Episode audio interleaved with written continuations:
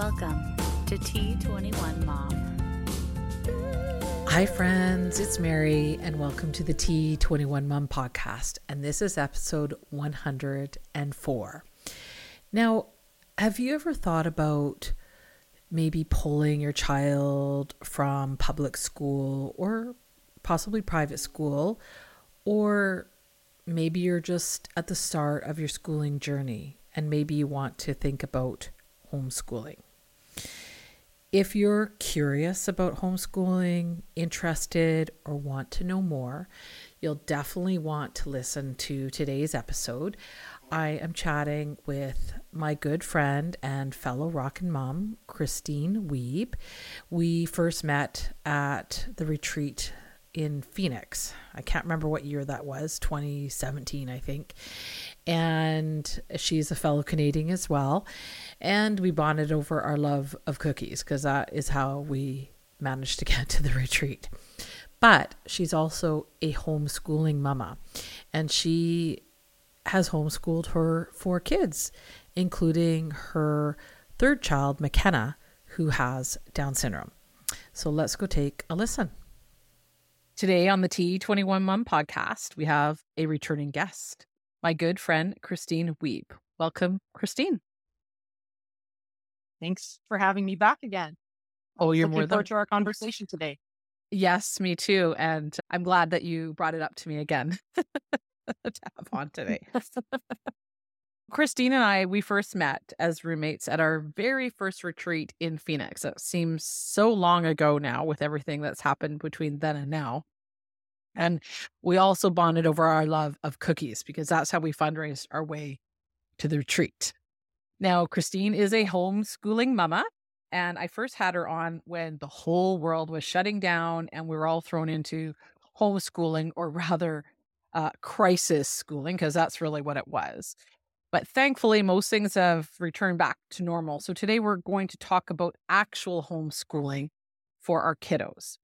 Now, people choose to homeschool their kids for various reasons. And you, Christine, you have typical, ki- typical kids and McKenna, who has Down syndrome. But what are some of the main reasons to homeschool our kids? Well, you'd be surprised. There's actually quite a list. I had my own personal reasons, but and rather than just only sharing those, I did pull some of the homeschoolers I know through online groups just to see what all of their reasons would be as well. So I can rattle through those if you're interested. Let's have us take a stab Awesome. at them. So, yeah, share All away. right. I kind of found that they fell into about eight different categories. So uh, one of them was it's family related. It's they they already had other siblings that were being homeschooled. Mhm. Uh, they wanted more sibling bonding and just in general more family time. Public school does take a lot of time out of the day, and Mhm. you know by the time kids are home and fed and bathed, it's bedtime already. So for Yeah. some people, it's family related Mhm. education related. Um, kids that are homeschooled receive one on one instruction. Parents can adapt to their child's strength, their needs, and their learning styles. They can adapt to their kids' interests. They can slow things down or speed them up so that they can work at their kids' own pace.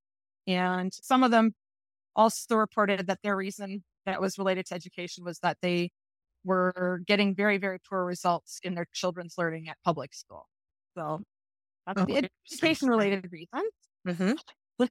Some people choose it simply for the convenience because it works best with their parents' schedules and travel. They can flexibly schedule their children's day to work for them. They can homeschool around therapies or just the general schedule of the family. Mhm. So there are a few people for whom that was their main reason. Some people do it for social related ones because, well, let's admit it, if anybody has talked to anybody related to homeschooling, almost always you'll have a question of socialization.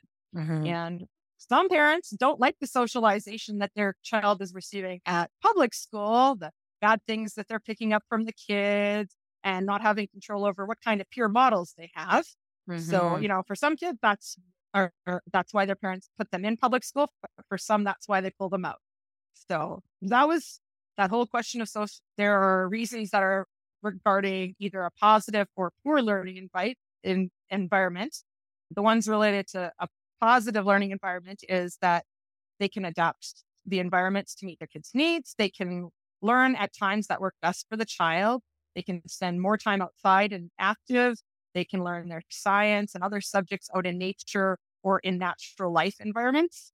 So, um, sorry, and I know how you said you can sort of pick the time that you want to school, I guess, your kids, because I know you have said that you your family does better in the afternoons as a like yep. opposed to, you know, typical public school starts generally 8:30 or 9, but you guys yep. tend to start later in the day, correct? Yes. Yes. And I've had two teenagers that I was homeschooling for the last number of years. And I know that there's been studies done and, and it shows that teenagers really don't do so good learning in the earlier morning hours. And we have the flexibility that we've been able to adapt. We chose the afternoon because when their two little sisters came along, that was their nap time. And so it was just a much more ideal environment to homeschool when it worked for us rather than when others said we should do it. Right. Yes, that makes total sense. I hadn't until you had told me that, I never had really thought about that. That yeah, it doesn't have to be like a nine to three. And I have heard from other homeschool parents that you don't need an like a six hour day. You can generally do what needs to be done in a just a couple of hours. Yeah, and even with that, you can you can slice and dice it if needed. I know some people in the homeschooling community that have kids with Down syndrome, and they'll do like ten minutes, and if their child attention isn't there, they'll be like, "Okay, that's fine.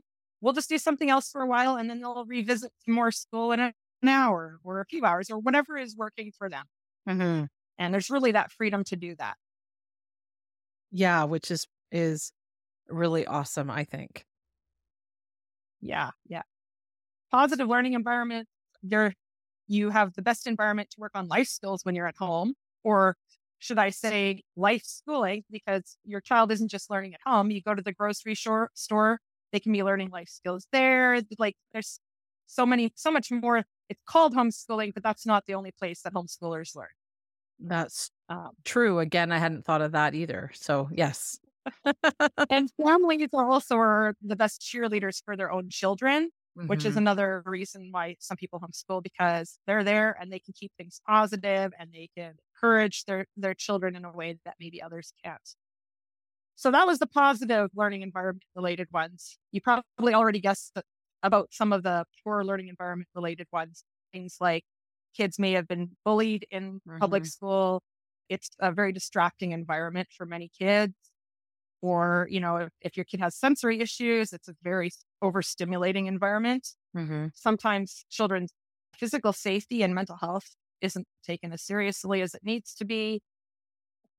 And go figure, sometimes staff doesn't follow IEP or work with the parents to create them. So those were some reasons that were given why people chose to homeschool based off of like it not being a great environment for their kids at public school. Mm-hmm, mm-hmm. I I have read in various online groups many of the things that you've talked about why parents have chosen to homeschool. Their kids were in public school or private school, and mm-hmm. and a lot of the things that you said were occurring, and they felt it would be better to homes you know to homeschool their child. Now, if you're homeschooling your child with Down syndrome, normally in the public school, we would have an IEP. So when a child with Down syndrome or other special needs is being homeschooled, do they still have an IEP? this is where I insert a joke. I, I always like to tell people that every kid that's homeschooled has an IEP because it stands for Individualized Education Plan. So you're going to plan something for your ch- kid and it's going to be individualized to them anyway. So yes, they have an IEP in that sense. But in general, that whether there's an IEP, that'll depend on where you live and what regulations there are, mm-hmm. and whether you need to follow a set of regulations in order to get access to the supports that would be there. It's going to be different for everyone in my province. You don't need to worry about IEPs. We submit notification in fall and a report in January and in June. And that's all that we have to do regulation wise.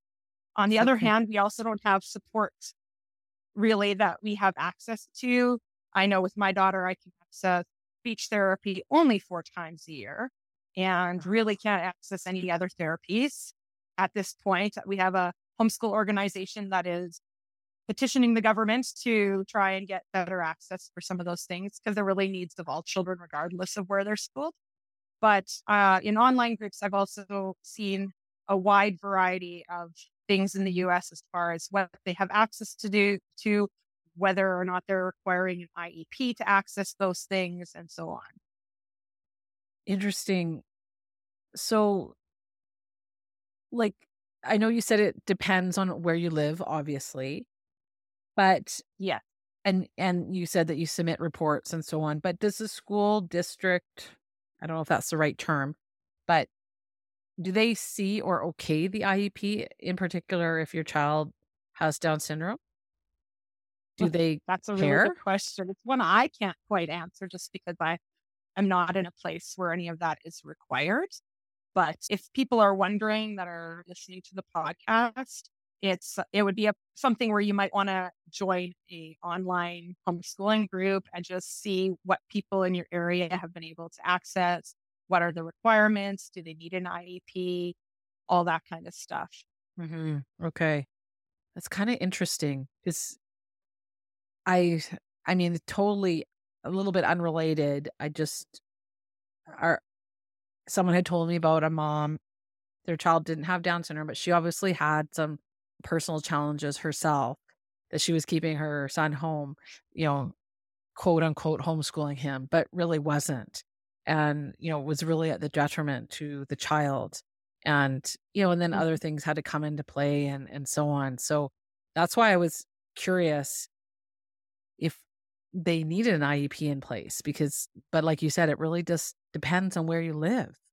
So you sometimes could worry that kids could fall through the cracks if the parents aren't serious about what they're doing. Because I do think, you know, this is a huge role like that you have to take on and be willing to take on.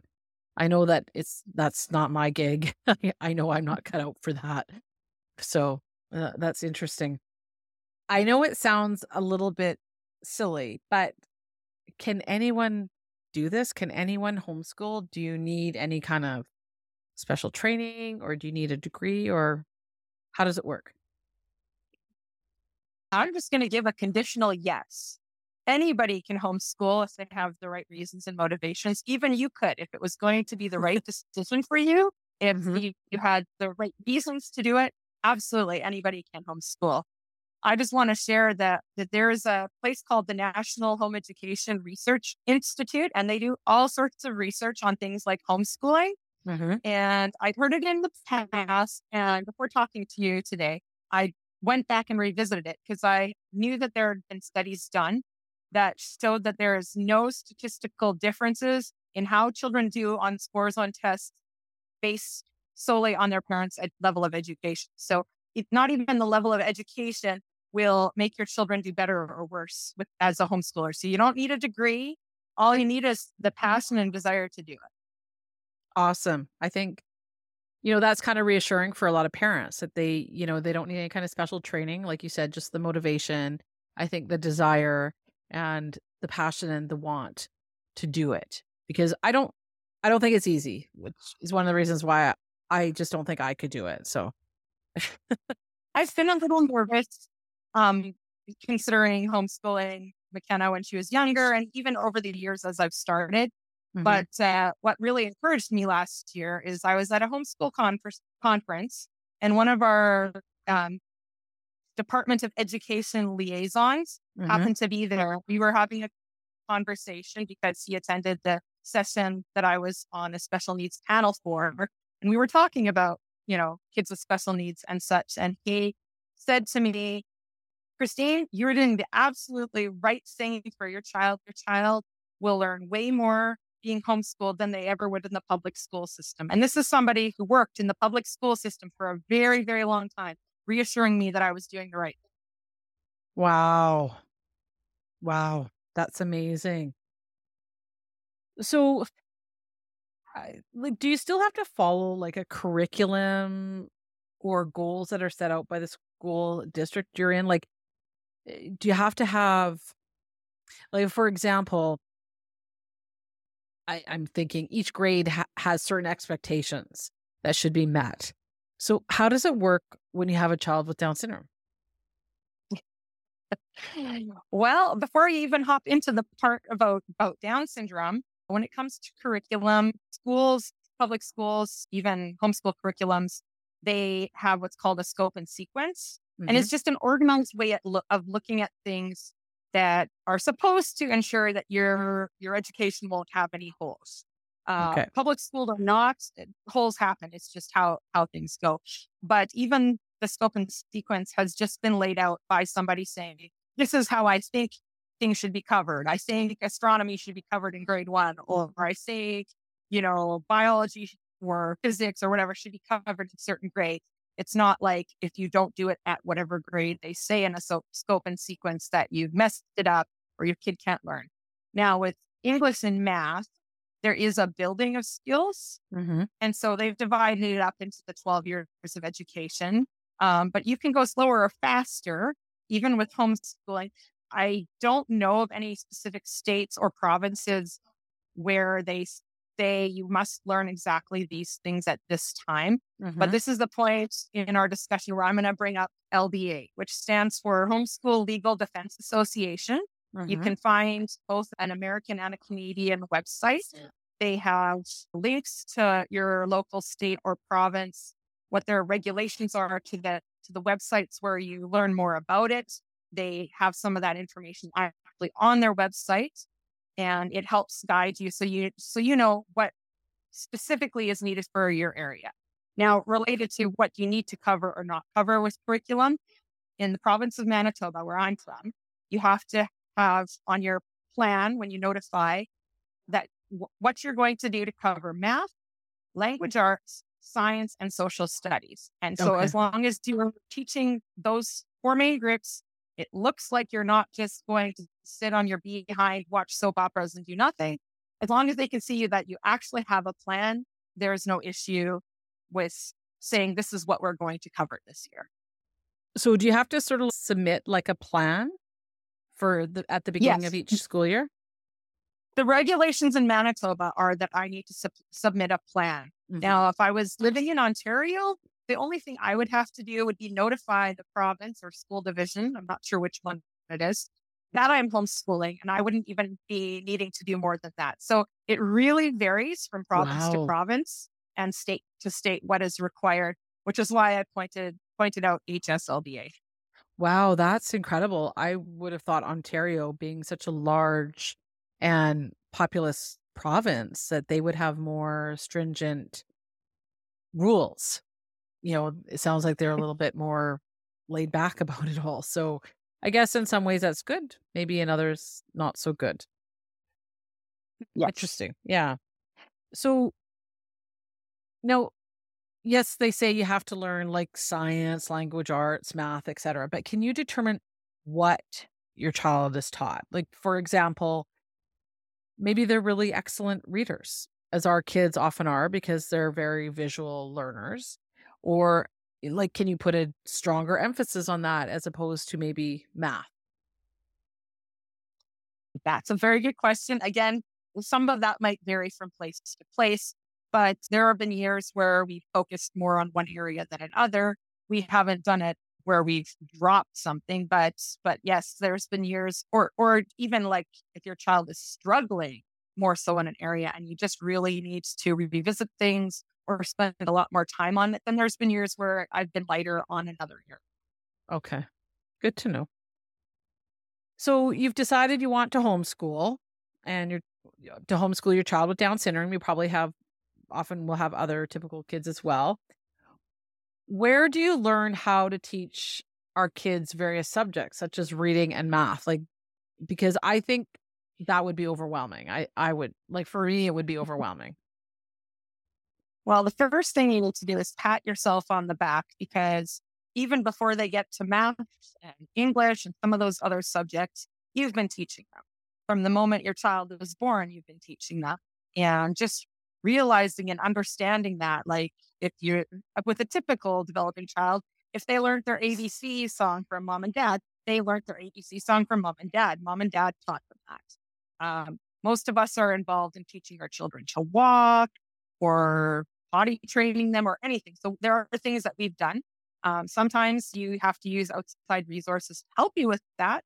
And that's the case as well with, with teaching children in a homeschool kind of a setting. But but all of us have done some degree of teaching with our kids. And that is helpful to know in moving forward because we also know what's worked and what hasn't worked in those ways. Mm-hmm. There's lots of places or ways that you can learn more about like how to teach or how to teach well. My favorite one when I connect with a new homeschooler is actually more of a mentorship type thing where I sit mm-hmm. down and we, we have a conversation. We look at their kids' strengths and weaknesses. We look at mom's strengths and weaknesses. We look at what what would excite them for a homeschool situation. And then I try and give some recommendations of things that might help them curriculum wise. Almost all curriculums either are set up in a way where uh, a parent doesn't necessarily have to have a specific plan of this is exactly how you teach them this. And then there are other ones where you get a, a parent's guide or a parent's manual, and it will tell you on this day, pull out these three items, mm-hmm. do this with your student, and then get them to complete. So you can find things where there's a lot more hand holding, and you can find things where there's a lot less hand holding. And I think that's one of the great things about homeschool as well. So, yeah, I've mentioned men- mentorship. There's online groups that you can seek out where you can ask questions, hear how other people do things. You can even find people's how to videos on YouTube about what they do in their homeschool, mm-hmm. all sorts of places like that. There's online resources. And uh, I know you mentioned specific subjects. A while back, I was made aware that the DSRF, which I know you've talked about on your show before, that they have some some degree of resources online mm-hmm. as well that are meant to help you know best how to teach those subjects matter to your children. There's even books. There's a book by Patricia Oelwein that's How to Teach Your Child with Down Syndrome How to Read. And it goes through how to use the strengths of the general Down syndrome population to help teach your child to read. Fantastic. So there, well, there, are a number of resources. Okay. We'll have to send me the link so then I can put that in the show notes because I'm sure parents would be interested in that. I know I'm interested in that. Ainsley does do some reading through the DSRF. It's been a little bit of hit yeah. and miss this year because of my schedule. So, but I want to get back into it because I know she can read, but just reading with fluency, like to read a book or or what have you. So, because I think it will also yes. help a lot with her just her regular day to day communication. So, you know, I'm mm-hmm. Because. I really feel that speech, reading is their gateway in life. If they can somehow communicate, sometimes not always through actual speech, but communicate and read, I think, you know, it'll be just so much easier for them if they have those skills. Like once they're beyond school, you know, going into the workforce or just whatever they decide to do once school is over. Yes. Yeah. And I'm sure it varies where you live. Like even just the reporting and so on is different from what you said. But for example, Ainsley in particular, she has a dual diagnosis. She gets a significant amount of funding allotted to her, but it doesn't actually go directly to the school. It actually goes to the school district and then they determine how it's distributed. You know, I'm I have some opinions about that. I understand the reason behind that, but also that's my kids' funding. So how does it work when you homeschool? Do you get any kind of funding for homeschooling, in particular for McKenna? In our personal situation, no. And that's partly just due to the province we live in. The province we live in, we we have what I would say is not very intrusive regulations for homeschooling. It's very simple. It's the it's the notification and the two reports. And the lobbying groups in our province for homeschooling, specifically when they were doing the lawmaking regarding home education, did not want to to try and have any kind of funding for homeschooling. but they did that with a very good intent. And that was so that we'd have a lot more freedom as to how we homeschool, what methods we use, and things like that.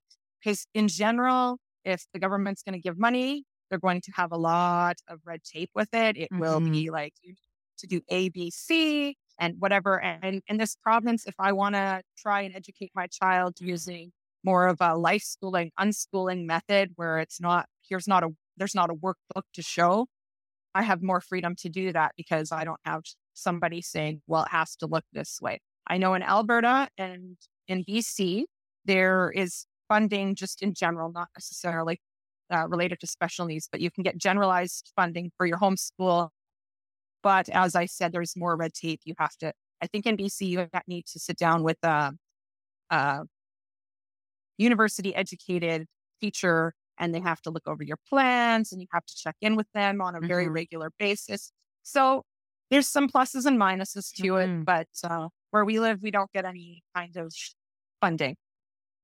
So you don't get any assistance, like especially for your older kids, in buying textbooks or anything. Nope.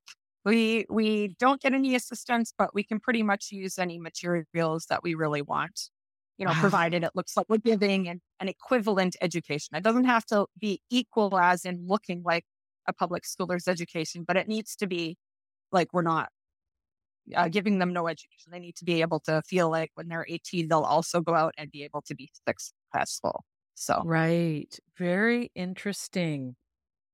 Because I know you mentioned that McKenna really only gets access to speech therapy four times a year, which is absolutely ludicrous. You know, Ainsley, yes. I think she was getting it a half hour once a week, I think, at school. I don't really care so much what she's getting at school because we go weekly to the DSRF anyways, which I think is probably more valuable for her. Uh, but if they're going to give her that half an hour a week, I'm all for it. But that's terrible that yeah. your your kids just because you choose to homeschool really don't have access to those other therapies. Do you know if it's similar to that, like that in other provinces?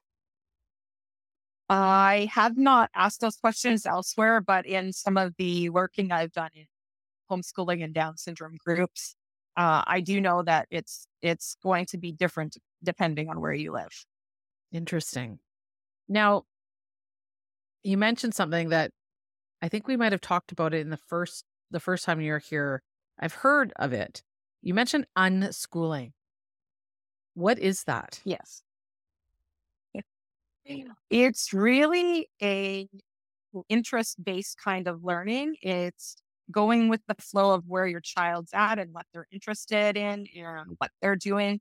Because really, almost anything in life, once you're an adult, unless you're specifically getting an education for a specific career, everything you do as an adult is pretty much unschooling. You you're the one that decides you want to learn how to drive a car. And so you look for, well, how, where do I go to learn how to drive a car?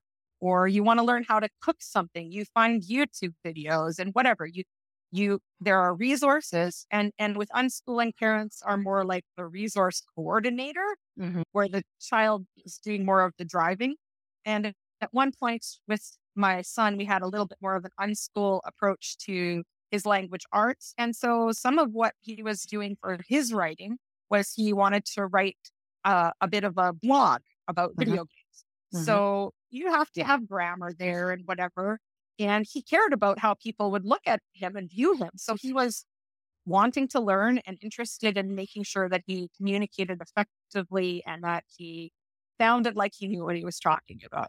So that's kind of a little bit of a sampling of what unschooling might look like. It might look a little different for a child with Down syndrome, but even in that case, like like I said, life school. Like if you're at the grocery store, you're gonna have math. You know, like mm-hmm. you know how many avocados are we picking up today, or how much money does mom need to give to the cashier, or things like that. So, just in general, unschooling is basically schooling through life. I kind of thought that's what it was, but I wasn't entirely sure. I kind of hear it when in the homeschooling kind of groups. I mean, I'm not in those groups, but that's sort of where I kind of hear it, you know, from other parents who are who are homeschooling. So yeah, I I thought it was sort of just a slightly different approach to to homeschooling or just another way of homeschooling. So very interesting. Yes. Now, you talked about this in the beginning, but a lot of people who obviously who don't homeschool, but they feel with homeschooling that their child would miss out on socialization and social interactions, in particular with their child with Down syndrome. However, you know, from what I have seen just from my younger brother, whose wife homeschooled their kids for a number of years, uh, and from talking to others, that this seems to be more of a myth. I mean, my brother's kids were busy in everything with the homeschool community. Can you comment or share your thoughts on this? Because I think for a lot of people, this is the number one thing that I hear a lot about is that they're going to miss out on that socialization. They're not going to have that interaction. But I don't think that's really the case. But I'll, I also, but my uh, brother's kids are typical. So, how does that work for a child with Down syndrome? Well, I kind of feel that when it comes to socialization and the social aspect, it's either there as much or as little as the parents make it be. It's not be, it's not that if a child with or without Down syndrome is homeschooled that they won't be socialized. A lot of socialization in life in general until your kid goes to public school is uh, just learning how to live in society with various people, various ages. Your your child learns how to say hi to grandma and grandpa and how to be polite and all those things. That's socialization. And that's one of people's worries is, you know, will homeschooled kids know how to get along in real life? And that I, there's a lot of research out there that shows this whole lack of socialization stuff is a myth. The difference is whether your child is socialized by 30 kids in their classroom and their teacher, or whether it's in other situations. Mm-hmm. So, in relation to the more social aspect, I think, you know, even for public school kids, a lot of them, their parents have them in dance class or they go to church and Sunday school or their family likes to go out to the park on the weekend or there's there's so many opportunities, some that are more thoughtful and intentional and scheduled, and some that are less. And homeschoolers don't need to miss out on those either. Like mm-hmm. homeschoolers, oftentimes, if you're around a place where there's many other homeschoolers, there might be a homeschoolers event where people will all go to the museum together, or they'll plan a park day or a soccer league or whatever. So there generally isn't a lack of being able to get out and be social unless you're more uh, geographically isolated. Then it can be more of an issue. Of course, of course. So, as I mentioned, I know that I'm not really cut out to homeschool. The whole pandemic proved that, although that was a whole different eh, ball game there. But I just, I don't think I have the patience for it, to be honest. I don't either. but you're doing I'm it. here to little. yeah, that's the that's the thing. I'm not patient, but I'm having lots of opportunity to flex those muscles. That's great. That's pretty awesome. You know, but I can understand why people do it. And if you're thinking about it, where does one start? Like if someone came up to you and said, you know, I've been thinking of homeschooling, where do I start? What do I do? what would you tell them? Well, I, I would start off by saying it's very helpful to know what the regulations are surrounding your own province, state, or even country. I know there's some countries in the world where it is actually not legal to homeschool. Interesting. I believe Germany is one of them. There, uh, you're not you're not able to homeschool in certain places. That, as far as I know, that does that's not true of any place in North America. So I would refer people to check the HSLDA website mm-hmm. and you can find out the regulations local to you. While you're doing that, then I would connect with others, either online or in person, because they do do a couple of really helpful things. One of them is they provide encouragement because they've also started at some point. Mm-hmm. They can reassure you that you can do this. They can tell you what worked for them, what didn't. They can give you some recommendations on curriculum. They're just useful in so, so many ways. And I think it's really helpful to find some place of me- mentorship. Mm-hmm. And you know what? As far as where does one start, some places you can actually start anytime as well. It's not just about start starting at the beginning of a school year. I've known people who pulled their kids at whatever point, provided the regulations with them, and started homeschooling just because they felt it was the right thing at that mm-hmm. time. Mm-hmm. I've I've seen that many times for people for whatever reason, like bullying or just not a good fit with the school or the classroom that they pulled their kid out midway through the year and they start to homeschool. So does it really matter if your child is just starting school or they are older and have already been in the public school system? In your opinion, do you think it really matters if you decide to homeschool? I don't think it matters. Uh, I know with typical kids, because they may have gotten associations with what school is supposed to be and what it's supposed to look like, they will take a period of time that they call deschooling to just create a different relationship with with mom, but one that isn't, oh, mom is pretending to be my teacher at public school. Right. Uh, they, they need to start seeing mom as facilitating their education, but not as trying to, you know, take that other role that they've never experienced her being and really don't want her to be. so it, that would be one of the differences between homeschooling from the start and homeschooling later. But really, parents generally have the best grasp of what their kids uh, can do or can't do, where they're at with it. Parents are often more in tune with their kids' reading ability than even the people in that are teachers at school because t- really they have often as many as 30 kids that they have to be in the know for. And mm-hmm. moms and dads, they read bedtime stories with their kids. They know where their kids are at with that. And, and so they really are the best ones to dive in because they can say, we're just going to start where you're at and go forward. Fantastic. Now, are there some good on like you've kind of mentioned that that organization which we'll put a link in the show notes, but are there some good online groups that listeners could could check out and maybe get some support and advice from, especially if they're you know, getting their toes wet, kind of thinking about this might be something they want to do? Well, considering that you and I are talking together on a Down syndrome related podcast, I'm going to specifically point out two online groups related to that group of people. There's a Facebook group called Homeschooling and Down Syndrome. That's mm-hmm. the first group that I went to when I was thinking of homeschooling McKenna. It was the only one that I knew of in existence that had a decent number of people in it. And it was really, really good. There, you know, such a variety of people there, people who are homeschooling kids in high school or right at the start, people with all sorts of experiences, people who pulled their kids out of school, just just all sorts of things. And so there was like a lot of I did a lot of snooping first and just mm-hmm. kind of watching what people were saying about various things about, you know, therapies and stuff. And a lot of what I've shared with you, I actually picked up there over time. So it's it's a really good group. It's a really big group.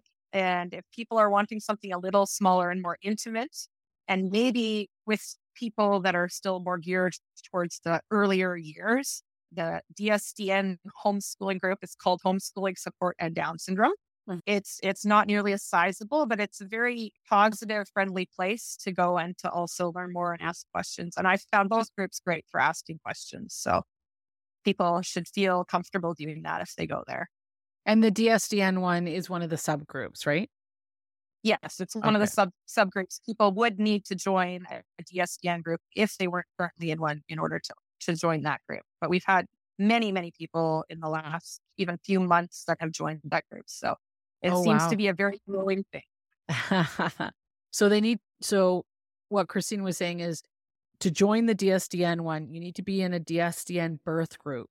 And then you can like there's over 50 subgroups. There's something for everyone there for the different subgroups. Literally, I I can't think of what else they could add, but there's something for everyone there there's even a fitness one, you know, for moms. There's a single one for moms. Like there is literally something for everyone. So, you know, if you're looking for some other online community, not just for homeschooling, but you know, connect with the DSDN, get into a birth group, and then you can join the 50 plus other subgroups that they have there.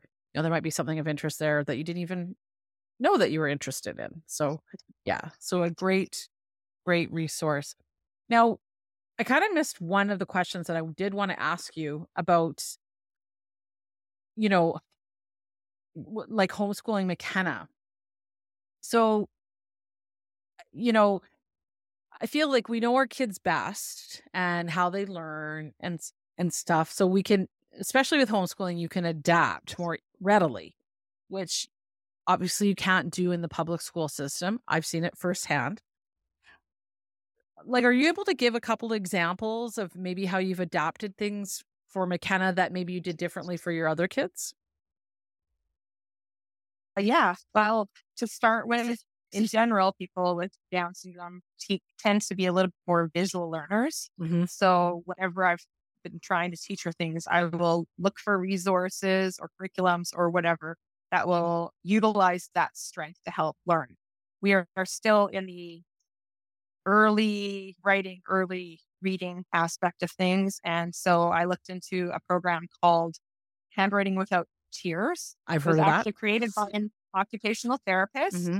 And so she, you know, had some excellent ideas. I've still had to adapt a bit from from how it was done because it was still more intended for typical learners. Mm-hmm. But uh, I got these wooden pieces that you can use to build the letters. And so as we're learning the letters, she can be taking those sh- those wooden strips and she can be putting them on a laminated card that has the letter. I never did that with my other kids. Uh, I, I don't have time to reinvent the wheel. So I just chose a program that did a lot of the adapting for me. So I have Mhm. much less adapting to do for her individual needs. But it gives her a chance to show she knows the shape of the letter without having to have the fine motor skills to be making it and doing a great job. So that would be one example for her. I'm also using all about reading with her. We're going to venture into trying to do the CVC words this Mhm. fall, and the tiles are tiny. They're like maybe 20 across. Yeah. And so I found a place online where I could print out larger versions of those. So I'm going to make some larger ones, laminate them so they stand to the test of time. And we can start putting together words without her having to, you know, use all her energy on handling these tiny little tiles. So Mhm. just some of the variations that I'm doing to to teach with her. Oh, that's fantastic. Yeah, I did buy those little tiles for Ainsley. Didn't work so well. So I have seen other kids with Down syndrome use them, and that's why I bought them. But Ainsley's fine motor skills are pretty poor. You know, we're still working on like pen control and, you know, holding a, a writing instrument. It's it's been really challenging to say the least, you know. Yeah, So- we've adapted by using um, markers Mhm. instead of pens or pencils because Yes. of the less lesser friction in it. It's just easier to write with. And yeah, there's all the little adaptations you have to do to try and help your child. And those are great tips. And I think I'm assuming you could probably find those on in the online groups, or at least you could ask, I'm sure, and someone could point you in the right direction, right? Yes, yep, absolutely. People are very helpful. Yes, I'm sure. Because I do find in our Down syndrome community, people are very helpful because we all want to see our kids succeed, whether in the public school or private school or being homeschooled or unschooled, you know, just whatever. I just, I do find like we're, it's uh, people often say you're in the club that you thought you never wanted, to, that you never thought you wanted to be a part of, right? And it's a, you know, for the most part, it's a pretty awesome club. So, is there anything else that you would like to add or maybe to encourage people who are considering homeschooling? Yeah, absolutely. I just want to encourage you that if you think it's right for you, you 100% can do it. Your best help in homeschooling is to just trust your gut. It picks up on things and, and, and really is worth trusting. Just remind you that you know your child best and you love them and want what's best for them, which makes you really the best person to, to educate them. Um, and really reach out, find a community to support you. I've already mentioned a few on- online places, but you can always reach out and see if you can find places locally. And last of all, have fun. Nobody likes learning when it just seems like it's always hard yeah, and frustrating and sad and whatever. So, you know what? If, if you need to jump up and down on a trampoline while you learn, teach your child how to skip count, go for it. No one's telling you you have to sit at a table. So do what you need to, have fun, and you can do it. Oh, that's wonderful. I'm sure those who are kind of on the fence will really appreciate those words of encouragement. I just want to thank you so much, Christine, for coming on today and sharing your knowledge and wisdom of the homeschooling world. I'm sure people will have learned a lot. I know I did, even though we've chatted lots of times about this. And, you know, I do see more and more people, you know, going this route these days. Thank you so much for coming on today, Christine, and sharing your knowledge and wisdom of the homeschooling world. I'm sure a lot of parents will find it really beneficial. Thank you. You're welcome. Although several times in chatting with Christine, I said, you know, I'm not really cut out to homeschool. You know, the pandemic kind of proved that, but mind you, that wasn't really homeschooling. It was more like crisis schooling.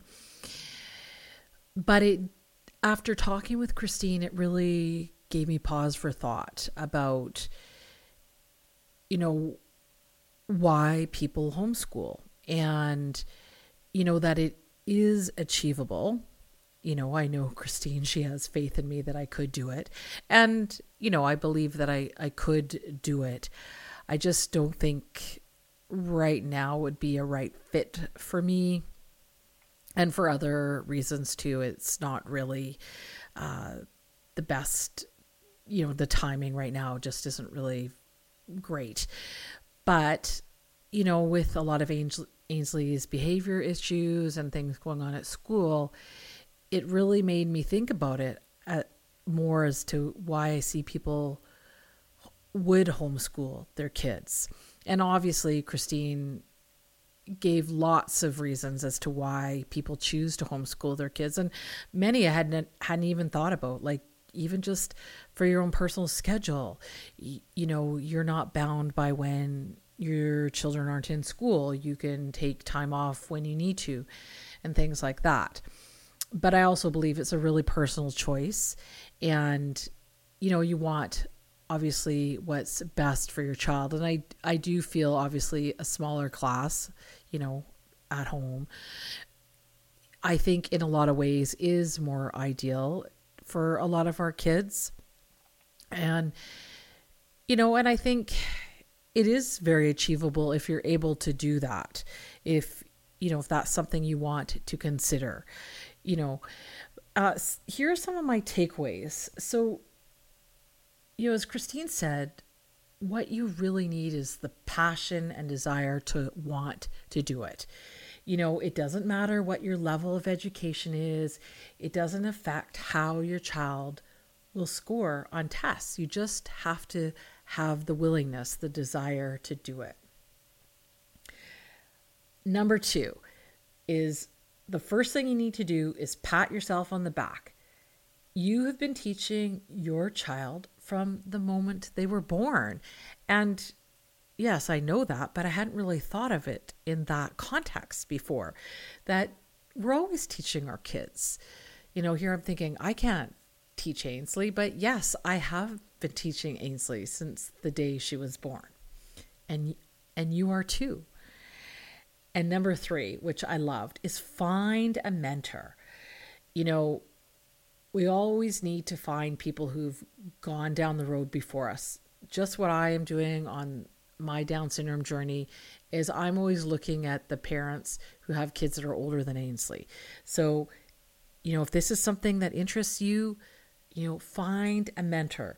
You know, look at your kids' strengths and weaknesses. Those are things, you know, what they're good at. You can focus on that. And weaknesses, maybe those are things that just need a little bit more work but a mentor can certainly guide you, you know, introduce you to curriculum and tips and tricks that worked for them.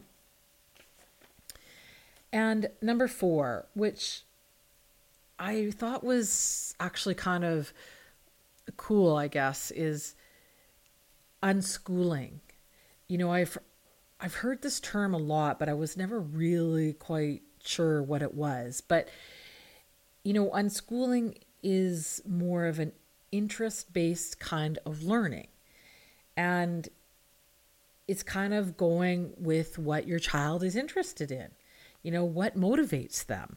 You know, you could still be homeschooling, but maybe it it looks a little bit more like unschooling because maybe you're not following really a specific curriculum, but also that unschooling is basically schooling through life. We're always learning things, and I never really thought of it like this, and I thought it was really interesting because I, especially the last couple of years, I've heard a lot about unschooling, and I was never really sure exactly what it meant. But when Christine explained it, it just made so much more sense to me.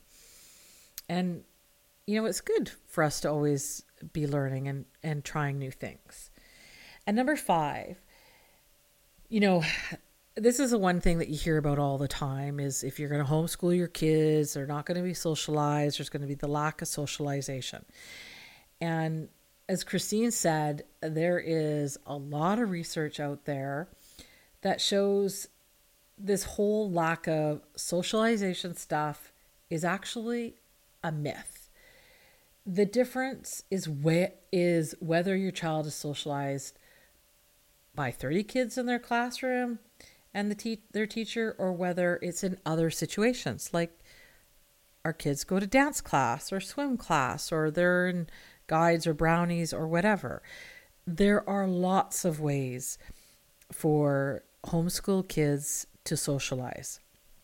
I know that when my brother, my younger brother's kids were being uh, homeschooled, they were always involved in all sorts of things with the whole homeschool school community. They had a drama class, they had uh, camping trips, they had all sorts of things. They were busy like several days a week. So there was no lack of socialization there, that's for sure. And number six, you know your child best and you love them and want what's best for them, which makes you really the best person to educate them. You know what they're good at, you know their strengths, you know their weaknesses. You know, you can do this.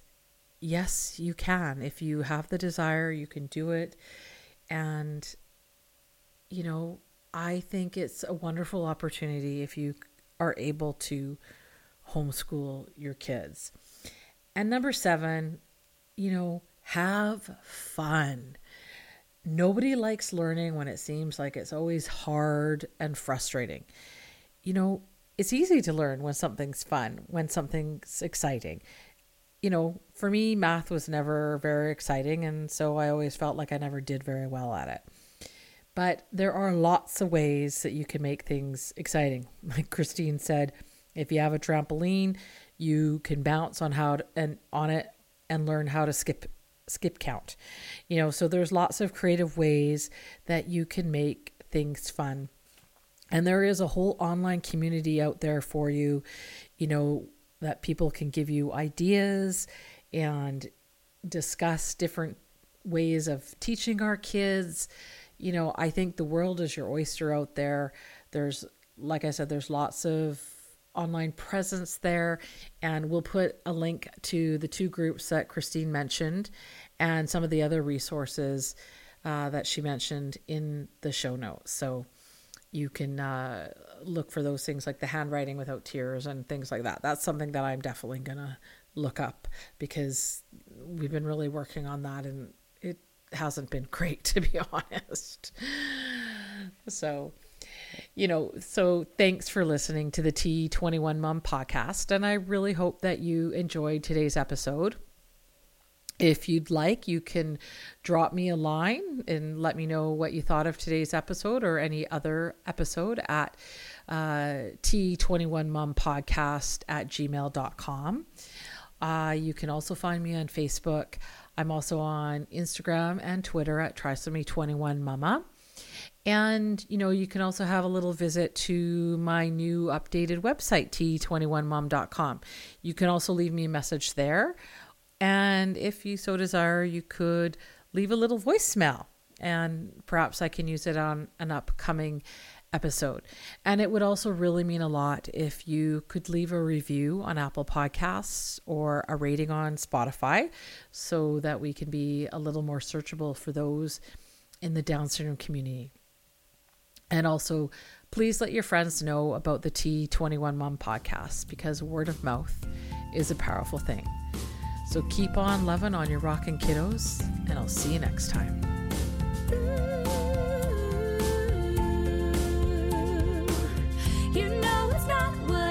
expected.